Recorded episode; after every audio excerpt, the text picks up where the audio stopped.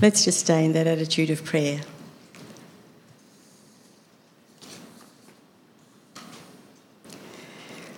Just because, as we've just sung before, the day has passed us by and our hearts do forget all our Lord's goodness, let's just bow before Him now.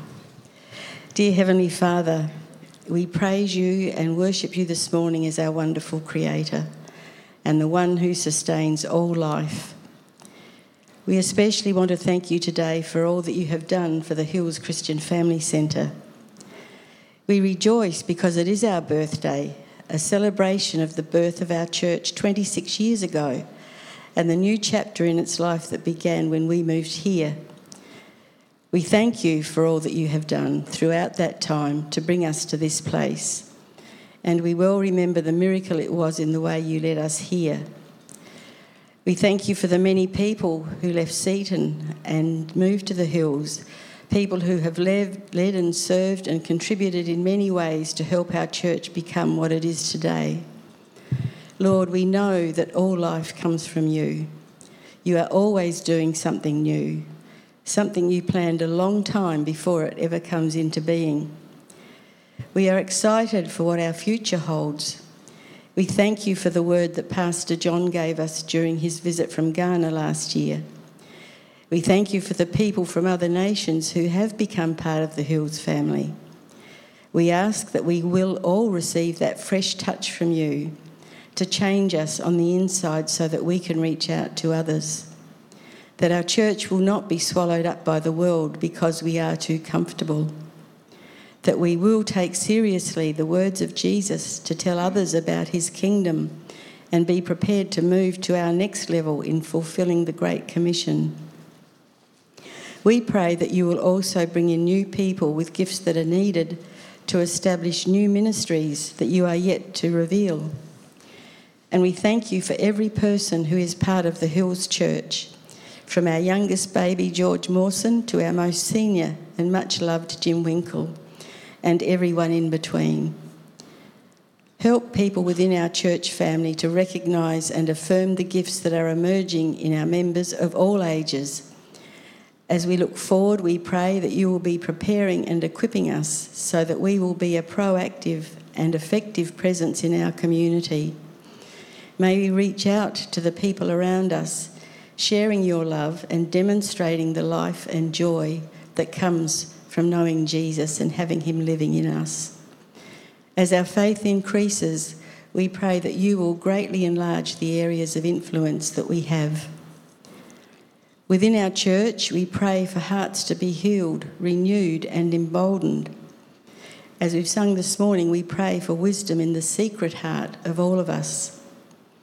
We pray for faith to be restored and deepened, for greater unity within our family for deeper worship, worship that leads to repentance and revival, Lord. And may prayer become a greater priority for all of us, especially prayer where we gather as your people to hear you speak to us. And Lord, for our leadership to have your mind in all decisions that are made. And may our Lord Jesus Christ Himself and you, our Father, who loves us and by your grace gives us eternal encouragement and good hope. Encourage our hearts today and strengthen us in every good deed and word. But most of all, and more importantly, Lord, may it be your love that always satisfies us more than anything else ever could. And we pray these things in the precious and powerful name of Jesus. Amen. Thank you, Carol, for those words, and especially got, got the sense of when you were praying for the, the gifts that are emerging in the life of our church as we live out what God's doing in us, and that expression comes out um, that we would all be expressing the joy, the gifts, the love for one another, and ability to, to serve one another. And um, again, I just want to thank thanks to. um, um, this morning. It's just funny when just just a little bit of teaching time. Uh, w- when the morning goes really badly, normally that means God's going to do something really well. Our practice is all over the place, but then God God moves amongst us, isn't that? And it just shows that God It's about Him, and not us, and not about our strength, but when we're weak, He is strong. And uh, Sue, thank you for making space for the Lord um, this morning. I said to Sue, We've got heaps of time, just make space. And now I've got like, ah, oh, I'm going to have to cut my sermon in half. That's okay, that's all good. um, uh, just welcome everyone again, um, and welcome if you're watching online.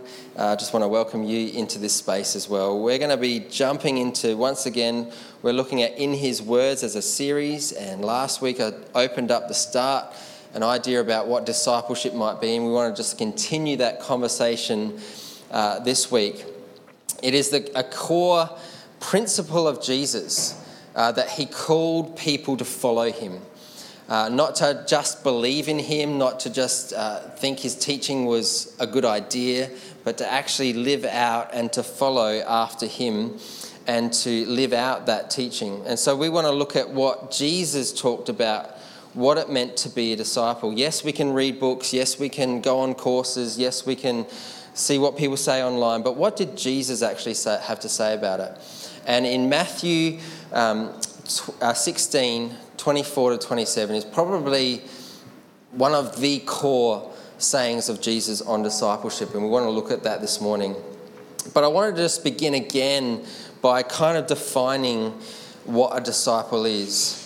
You see, we, we use the word Christian in our world, and in, in many ways, it's very easy to be, be a Christian. Uh, there, there is the sense of Jesus has made a way. We simply receive the free gift of grace and we accept what he has done on our behalf. And, and Jesus becomes our Lord and Savior and, beca- and lives inside of us. In many ways, that's a very easy process. Yes, there has to be a decision in that. But what does it actually mean?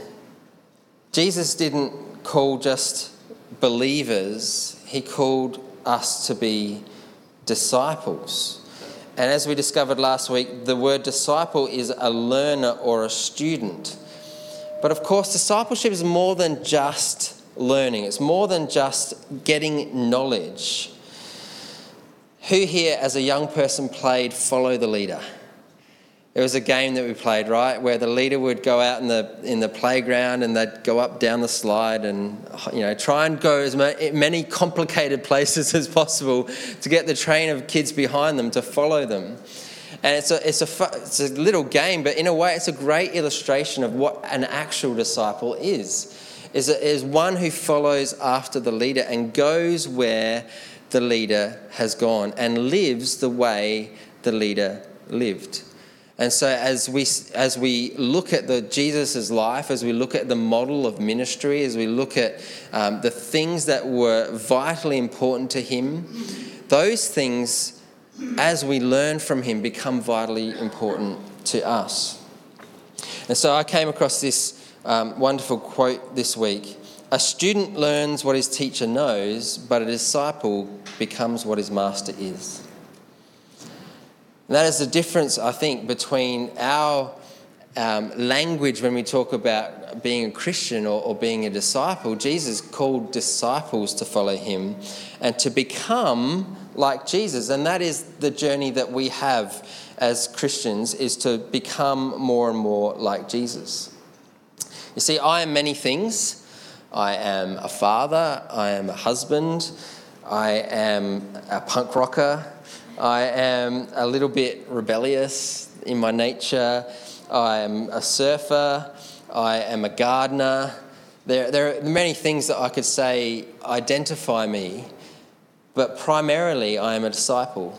I am a learner. I am a student who is following his master and becoming more and more like him. And as I grow and as I mature and as I understand what Jesus talked about and what he, what he was on about, sometimes the things as, as, I, as I'm young just went over my head. And, and as we grow, we, we gain understanding and knowledge about what Jesus actually meant. And so, as I shared last week, Jesus called us and commanded us to go and make disciples of all nations. Jesus didn't say, go and make um, church members or people who sit on the chairs or go make believers, go make Christians. He said, Go and make disciples of all ba- na- uh, nations, baptizing them in the name of the Father and of the Son and the Holy Spirit, and teaching them. Teaching them to obey everything I've commanded you. Now, here is an interesting thought that we need to obey everything that if, if we are to be followers of Jesus, we are to obey everything that he commanded, not just the things that we like, not just the areas of life that fit well with us, but all of our life, every area of our life, every, every theme, every decision, every thing that Jesus has commanded us. So when Jesus says, Follow me, he didn't just mean on Instagram, on Facebook, on Twitter. You might have come across memes like this. No, following him doesn't just mean liking what he talked about, doesn't mean agreeing with it. It literally means going to the places he went. And that's what we want to look at this morning. And so I think often, you know, if we look at the church today, I think we have a discipleship issue. As we see the, the church in decline over, over the world, uh, we, I think the church is very good at uh, making uh, Christians, making believers, making people turn to Christ. But when it actually comes to following Him and to be making disciples, uh, I think we need to maybe be a little bit better at that. And so this morning I want to look at. I've got here five parts of discipleship. I'm going to, I'm going to do three. Um, as we look at this, um, at this famous reading. And let's look at it. So, Matthew 16. Then Jesus said to his disciples, Whoever wants to be my disciple must deny themselves, take up their cross, and follow me. For whoever wants to save their life will lose it, but whoever loses their life for me will find it. What good is it for someone who to gain the whole world yet forfeit their soul? Or what can anyone give in exchange for their soul? And we're going to focus mainly on uh, 24. Whoever wants to be my disciple must deny themselves, take up their cross, and follow me. The first kind of, it's kind of a step in a way, a part of discipleship. The beginning of discipleship is a step of desire. Jesus said to his disciples, If anyone wants or desires to come after me, Everything happens and begins with our desire, a yearning, a hunger. In fact, most inventions, most advancements in our society have come about because there's been a desire to change or to fix or to make things easier. And so, out of, out of that desire, uh, it births something, it begins something. So, many of you woke up this morning and you, you have this desire. It's called hunger and you, uh, you, you fix that desire with something called breakfast, right? And so you make a decision based on that desire. It might be porridge, it might be toast, it might be coffee. You. Um, but that's a physical example. It's the same spiritually. See, our salvation begins with a sense of desire. Our salvation begins with a desire for things to be different. The physical example was a hole in our stomach. You know that there is a hole in our soul. There is a desire for something to be different in our lives. And as we discover that need, that searching, that hunger, that longing for things to be different, um, and that, that longing, that desire might play itself out in many, many different ways. For many of us, the, the realization of the sin in our lives, maybe there's guilt, and, and that realization then drives us to Jesus to be our rescuer, to release us and to save us from that sin and guilt. Uh, for some of us, um, perhaps there's a, a, sense of emptiness or de- wanting to have fulfillment in our lives. And that desire then leads us to to try and fill it in many, many ways, but ultimately it's Jesus who ultimately f- fulfills that hole. or maybe there's this realization of, hey, I haven't got much life left to live. I want to make the most of it. I, I want to want to want this life to, to actually matter and, and to be used. Whatever desire you have, it, it forces us to into making a decision and to changing us. And all these are God given. All of these desires, all of these, these things in our life, God has actually placed in us to draw us to Him. In Romans 8, it says that the creation was subject to frustration. Are you frustrated in your life? Uh, have you got things that you want to be fixed? You want it to be put right? Right? We're, we're subjected to this frustration not by our own choice. We haven't, we haven't chosen to have this frustration, this hole inside of us. But, but by the one, God, has actually subjected that upon us in hope that we will be liberated from its bondage to decay and be brought into the freedom and the glory of the children of God. Isn't that what we just, wasn't that the word that was just spoken us over this morning? That the, the freedom, being rescued, would actually take over that sense of being, being bondage and, and in chains and bound down by this frustration that we have in us. Now, that's kind of very theological language. Let, let me let me translate it for you. God has put a hole in your soul. God has put a hole in your soul. And we might try and fix that and, and fill that with so many things.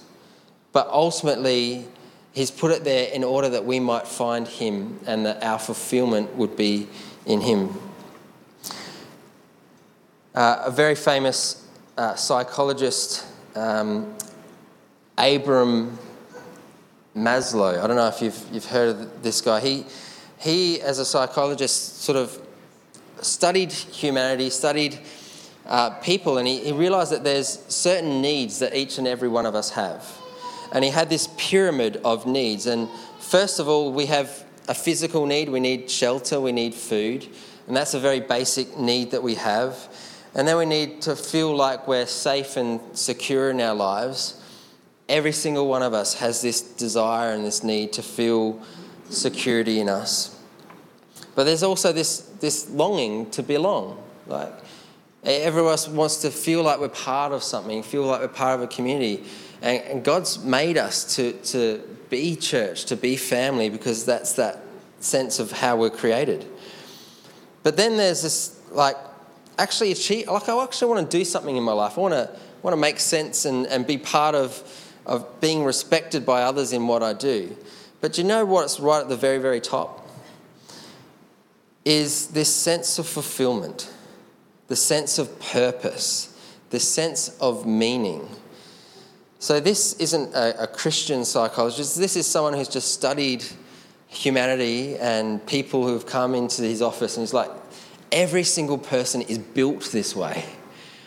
We're built with this need for fulfillment. We're built with this need for purpose.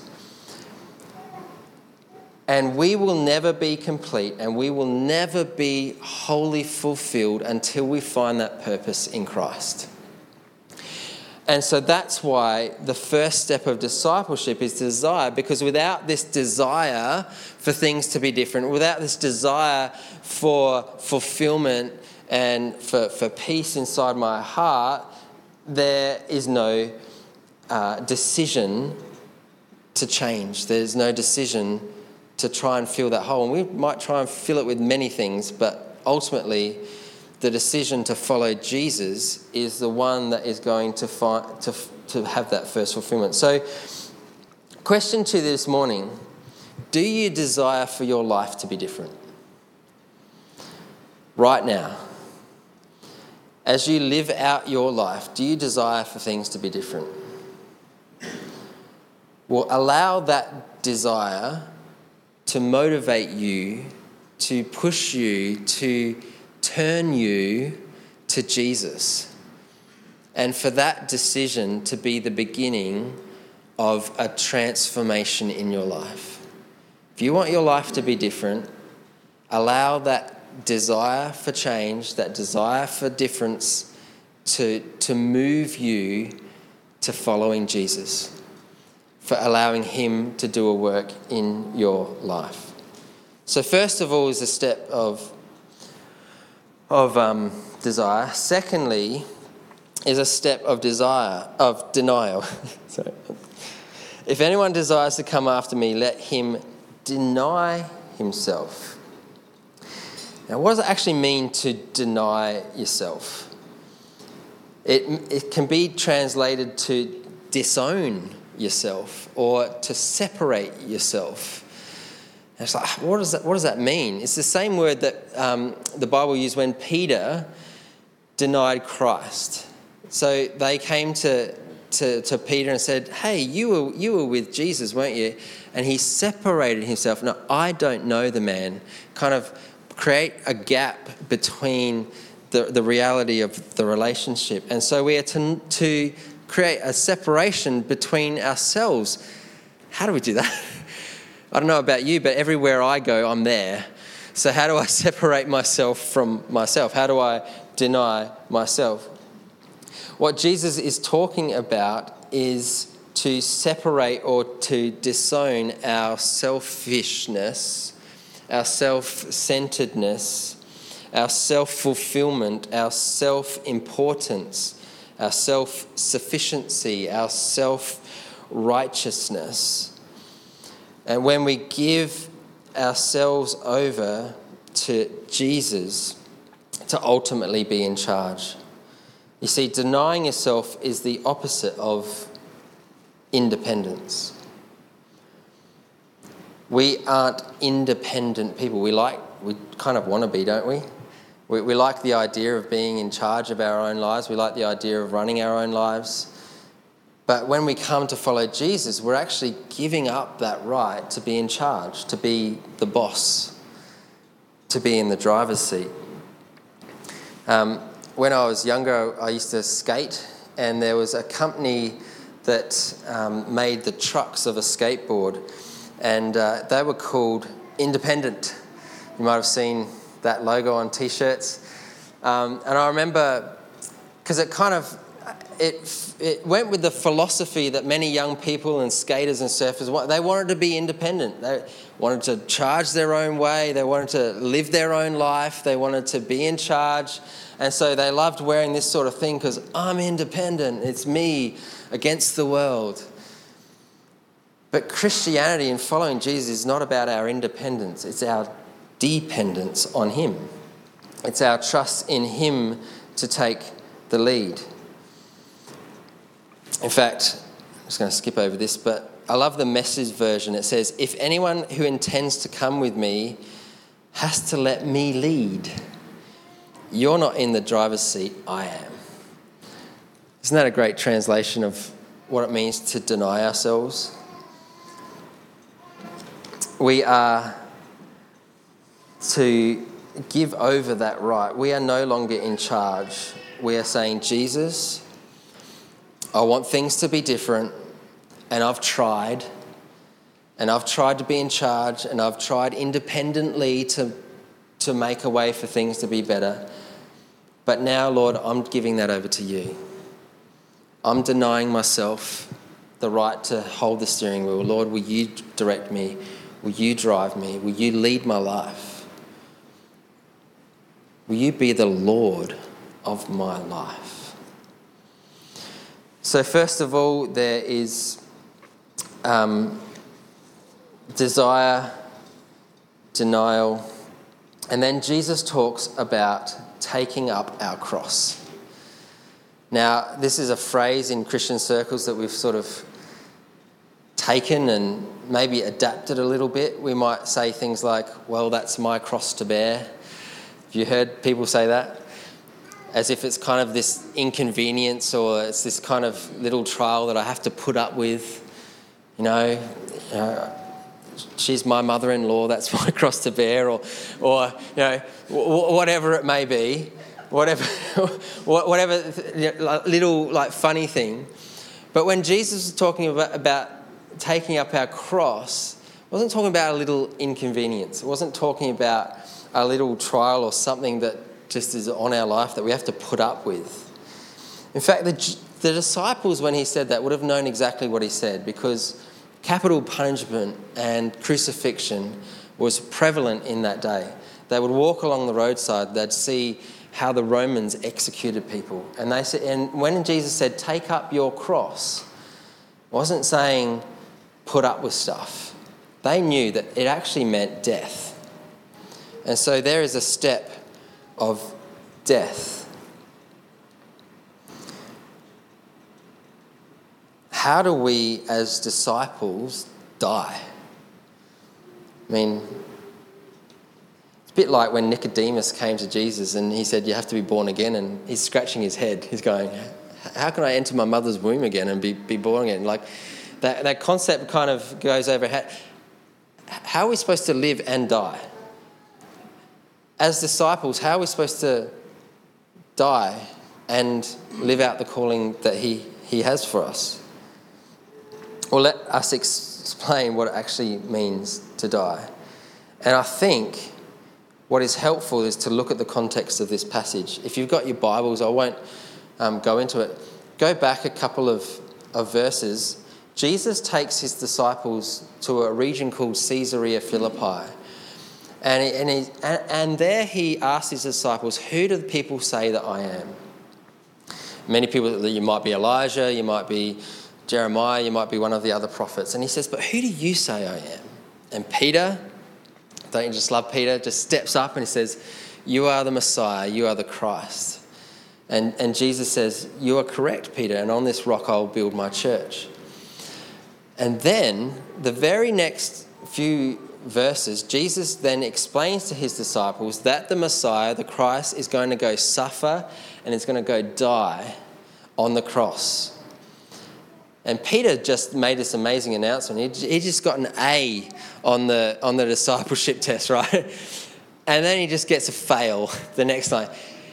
Jesus just goes, I'm going to go suffer and I'm going to die. And Peter says, Far be it from you, Lord, that this is going to happen. And Jesus' response was pretty fierce. He says, Get behind me, Satan. Now, pretty strong words. He could have just said, hey, Buzz off, mate. But get behind me, get behind me, Satan. Like, why was Jesus so strong about correcting Peter here? Because Jesus just declared what his life was about. His life was going to be about sacrifice. His life was going to be about death. He's going to the cross to save the world. That is central to who he is and what he's about. And Peter tries to say, "Hey Jesus, that's you don't need the cross. You don't need suffering. Try, try and bypass that. We want you to just establish your kingdom here and we want to be part of it. And I wonder if Jesus, you know, remember when Jesus went into the desert before his ministry and he's tempted by Satan? And, and, and, and he says, Look out, uh, all of this, I'll give you the kingdom if you just bow down and worship me. And the devil's kind of saying, You can bypass the cross if you just worship me. You don't have to go through all of that if you just indulge me this one little thing and worship me. And, and Jesus is like, nah, that is not the way. That is not what I'm about. What is core is that I have come to take humanity of sin upon myself and to go to that cross and to die in their place. And so when Jesus says, deny yourself and take up your cross, Jesus is saying, make what is central to me central to you.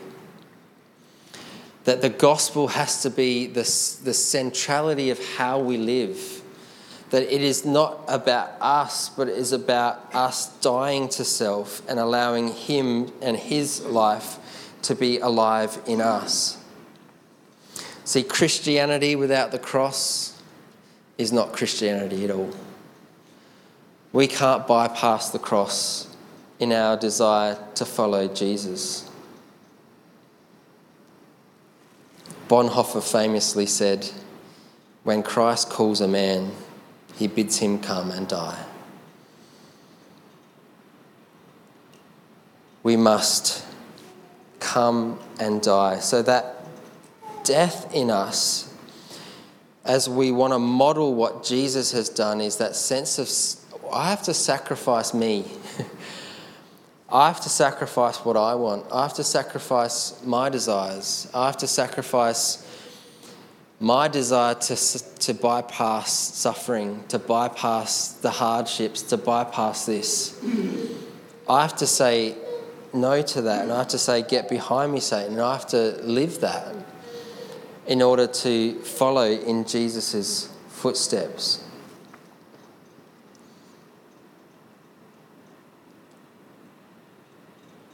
How could it be any other way other than the gospel being at the center of everything that we do? This was core for Jesus. The cross is everything. It's what he came to do. That was his purpose, his ministry, was to head to that cross. And so when Jesus says, Take up your cross, he's saying, as followers of me, make that same priority to make the gospel, the cross, sacrifice, service, the biggest part of your life as you live out your desire to follow me. This morning, something very, I think, quite, I think God put it in, in, our, in our right in front of us.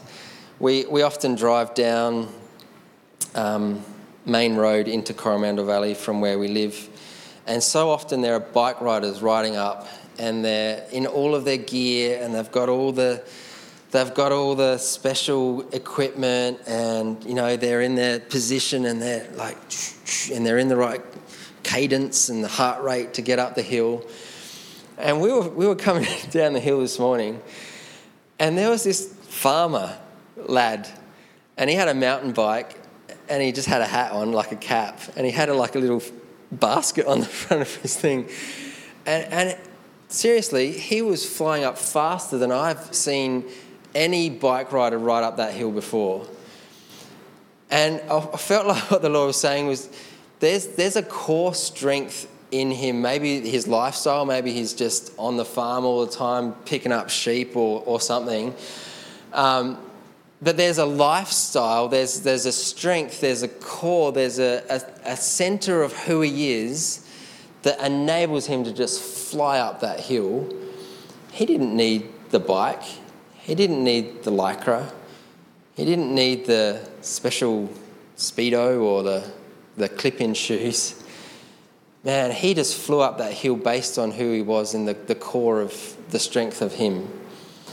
Oh, I think that's what Jesus is saying when he says, Take up your cross. Make sacrifice, make the gospel, make the cross the center of everything that you are. And as you follow him, as you serve him, as you live out your lives and your families and your workplaces, let that core be your strength to go forward in the things of God. We're going to share in communion. I think it's a, a great lead in, isn't it, to sharing in the significance of what Jesus has done for us. That Jesus came and he didn't bypass the cross, he didn't give that up, but he came in order to do it for you. That you might be set free, that you might have that desire to follow Him. I just want to pray before we, we get into communion because I just feel like I just feel like when I, I shared before about desire and fulfillment, I think there's some of us here who, who are longing for change and longing for God to be at work in our lives. And you know, even as I was, I was preaching on that, you know, we can, that, that top of the triangle, we, we want to we wanna fill this hole. We want things to be different. We want things to be right. And we fill it with all sorts of stuff. Like, we think a career is going to fix it, we fill it. We think our marriage is going to fill it. We think a car or a home is going to fill it. We think uh, achievement in life is going to fill this, this emptiness. But that's there in order for you to fill it with Christ. And so I want to just pray this morning before we head into communion that we that that, that desire in us for change would would turn us to Jesus. So let's pray.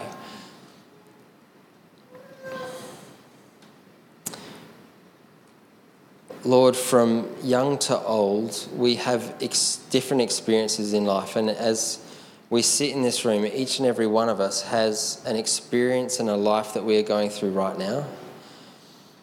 We have situations, we have stresses, we have circumstances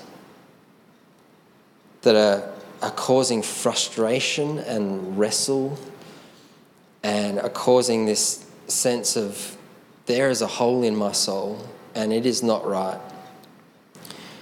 And Lord, I just pray that right now that we would use that desire for things to change, that we would, we would rid ourselves of trying to fix things ourselves, that we would rid ourselves of trying to fill that hole with things, possessions, relationships, um, importance and that, Lord, that we would, as this morning, as we come to communion, allow you to fill that space, allow you to become the Lord of our life, that you would lead us. And that, as it says in that, the end of this passage in Matthew, that as we lose our life, that we would find it in you. That as we die to self, that we would become alive in Christ that as we give up the right to, to lead and to be independent, that we would be dependent on you to lead and to guide us in every area of our lives. So, Lord, as we come to communion this morning, as we come to this table that you have prepared for us today, as we come and are invited to be reminded of that great sacrifice, that you didn't bypass that cross, that that was central to you to bring us to life, to free us from sin and death, to bring us that life that we would find in you. So, Lord, as we come, prepare our hearts that we might meet you at this table and that you would fill us afresh. Fill us with your spirit. Fill us with your goodness. Fill us with your leading and guiding, we pray in Jesus' name. Amen.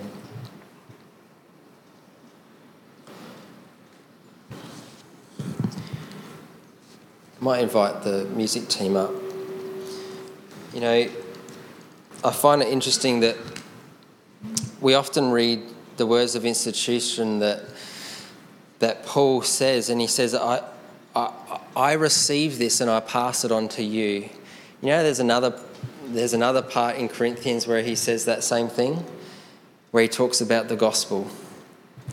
And he says this I want to remind you of the gospel I preached to you, for which I received and on which you have taken your stand. By this gospel you are saved, if you hold firmly to the word I preached to you, otherwise you believed in vain. And here's that bit he says, I've received and I pass it on. For what I received, I pass on to you as of first importance, the core of who we are. That Christ died for our sins according to the scriptures, that he was buried, that he was raised on the third day according to the scriptures. That is a description in, for Peter of the gospel. That's it.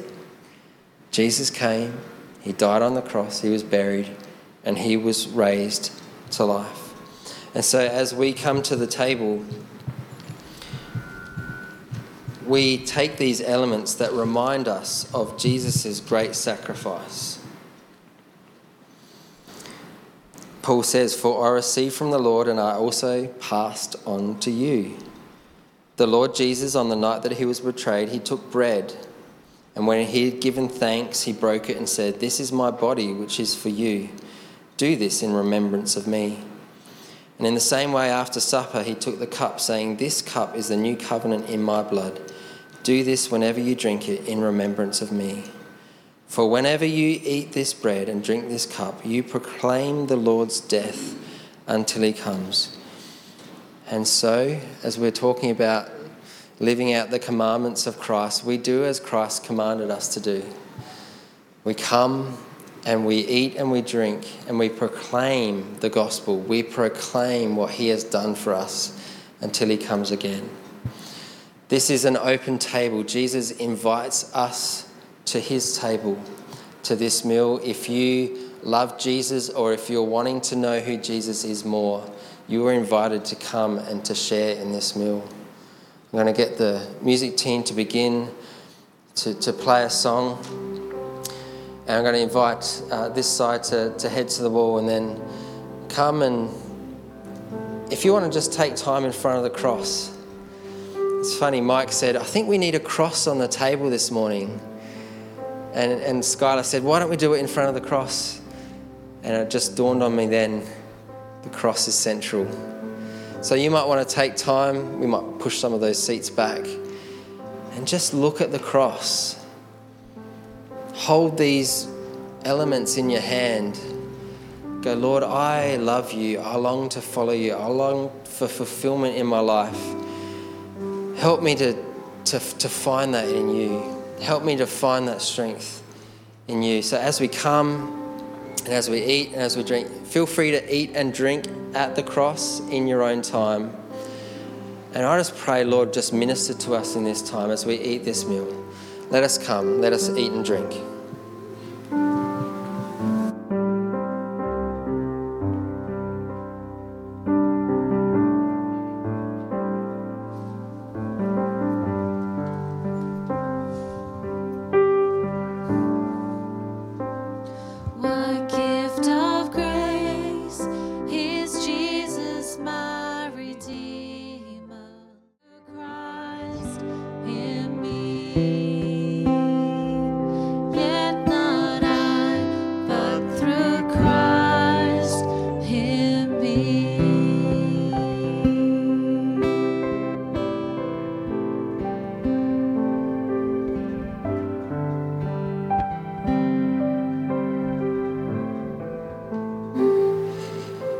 Jesus, we thank you for what you have done for us on the cross. But Lord, we thank you that for those of us who believe, that's just the beginning of the journey. That you call us, but each day you continue to call us to take up our cross and truly follow you. So, Lord, again, we say that we are yours, you are ours. And we thank you for your faithfulness to carry us through this life.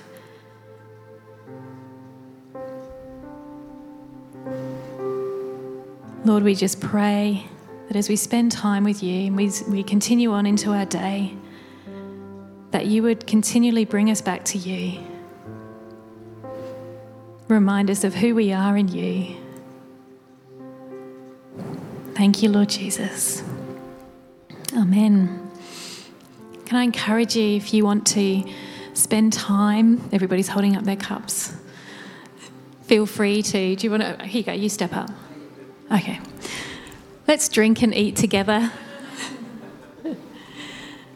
we thank you, Jesus, for your body broken for us. Thank you for your blood shed for us, for the new life that that gives us, for the reminder that you have done it all and that you are our all. Thank you, Lord. So we encourage you, if you're at home joining us, we pray that you would just know the presence of the Lord with you today. If you'd like prayer, the prayer room will be open. Feel free to come down the front, spend some time with the Lord. We are family and we celebrate today with our birthday. One of the best things about that is that we are a church family together. So I encourage you, if you want some prayer, if you want someone to, to be with you, to stand with you, we're here. And we encourage you to take the time to do that. So thank you for joining us. Thank you for joining us online. We just pray your blessing, Father, to be over us in all that we do for the rest of this morning. To you be the glory and the honor today and always. In Jesus' name we pray. Amen.